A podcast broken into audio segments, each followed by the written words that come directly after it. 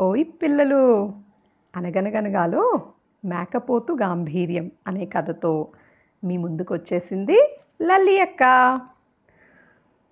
ఒక అడవికి మేకల మంద మ్యా మ్యా మ్యా అనుకుంటూ మొత్తం మేత మేయడానికి వచ్చాయంట. కానీ అందులో నుంచి ఒక మేకేమో తప్పిపోయింది. పాపం అది చుట్టూ వెతికింది. మ్యా మ్యా అని భయపడుతూ మేకల మందని పిలవసాగింది. కానీ మేకల మంద ఎటో వెళ్ళిపోయింది. పాపం ఈ మేకేమో దారి తప్పిపోయింది. చీకటి పడిపోయింది. మరి ఏం చేయాలో మేక అర్థం కావట్లేదన్నమాట. ఈలోపు ఒక కొండ కనిపించింది. ఆ కొండ చివరన ఒక గుహ కనిపించింది. గుహ అంటే తెలుసుగా పిల్లలు? కేవ్ అన్నమాట. ఆ గుహలోకి వెళ్ళి సరే ఈ రాత్రికి ఇక్కడే రెస్ట్ తీసుకుందాము. మార్నింగే లేచి నా మంద ఎక్కడుందో వెతుక్కుని నేను వెళ్ళిపోతాను అనుకుని అది అక్కడ పడుకోవడానికి ఉపక్రమించిందట. ఈలోపు ఆ గుహలో ఆల్రెడీ ఒక జంతువు నివసిస్తుందన్నమాట. ఆ జంతువు రావడం కనిపించింది.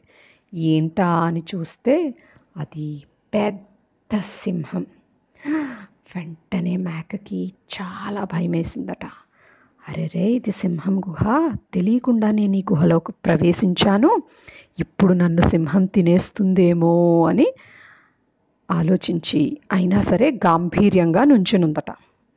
ఈలోపు సింహం గుహలోకి ప్రవేశించింది.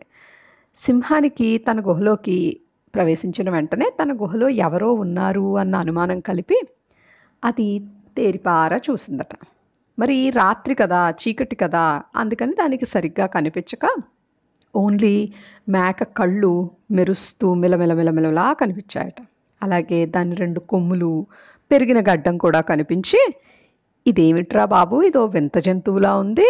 నేను ఎప్పుడూ అడవిలో ఇలాంటి జంతువుల్ని చూడలేదు వేటాడలేదు. ఇదేదో నన్ను చంపడానికి కానీ రాలేదు కదా అని సింహం భయపడిందట. ఆ సింహం యొక్క భయాన్ని గమనించిన మేక సరే ఇది కూడా భయపడుతుంది. చూద్దాం ఏం చేస్తుందో అని అనుకుని పొద్దున్న వరకు వెయిట్ చేసిందట. సింహం మాత్రం బయటికి వెళ్ళి గుహ బయట పడుకుందనమాట ఇది తెల్లవారకుండానే అంటే పూర్తిగా చీకటి తొలగకుండానే గుహ బయటకు వచ్చింది మేక. వచ్చి గుహకి అడ్డంగా పడుకుని ఉన్న సింహాన్ని చూసి దాన్ని తప్పించుకుని వెళ్ళిపోదాం అనుకుంది కానీ ఈలోపు సింహం నిద్రలేచేసింది ఈ సింహాన్ని ఈ సింహం ఇంకా మేకను గుర్తుపట్టలేదన్నమాట. అది మేక అని. ఇంకా ఎందుకు? చీకటిగానే ఉంది కాబట్టి. అప్పుడు సింహం కొంచెం భయపడుతూ భయపడుతూ ఉండడం గమనించింది మేక. సరే ఇది బయటకు వచ్చి ఏదో ఒక ఉపాయంతో నేను ఇక్కడి నుంచి తప్పించుకోవాలి అని ఆలోచిస్తూ మేక ఎవరు నీవు? అని గద్దించింది సింహాన్ని. సింహమేమో నేను సింహాన్నండి మృగరాజుని అని భయంతో అన్నది. అన్న వెంటనే ఇంకా మేకకు అర్థమైపోయింది సింహం భయపడుతుంది అని. ధైర్యం కూడగొట్టుకుని మేక అన్నదట ఓహో నీవేనా ఆ సింహానివి? మృగరాజు అని కూడా అంటారుగా నువ్వేనా? అని అడిగిందట. అడిగితే అప్పటికే భయంగా ఉన్న సింహం అవును నేనేనండి అన్నదట. వెంటనే మేక నా అదృష్టం పండింది వెతకపోయిన తీగ కాలికి తగిలిందోయ్ నీ కొరకే వెతుకుతున్నాను. వెయ్యి ఏనుగుల్ని లెక్కలేనన్ని పులులని చంపేశాను తెలుసా? సింహాన్ని చంపే వరకు ఈ గడ్డం తీయనని భీష్మించుకుని కూర్చున్నా. ఇప్పటికి నా దీక్ష ఇంకా పూర్తయినట్లే. నిన్ను చంపి ఈ గడ్డానికి విముక్తి కలిగిస్తాను అని రెండు కాళ్ళు ఎత్తి సింహం మీద దూకపోయిందట ఇది చూసి సింహం భయపడి అక్కడి నుంచి పారిపోయింది. అమ్మయ్య బ్రతుకు జీవుడా నేను బ్రతికాన్రా బాబు అనుకుంటూ మేక కూడా అక్కడి నుంచి పారిపోయి తన మందను వెతుక్కుంటూ వెళ్ళిపోయిందట పిల్లలు. చూసారా?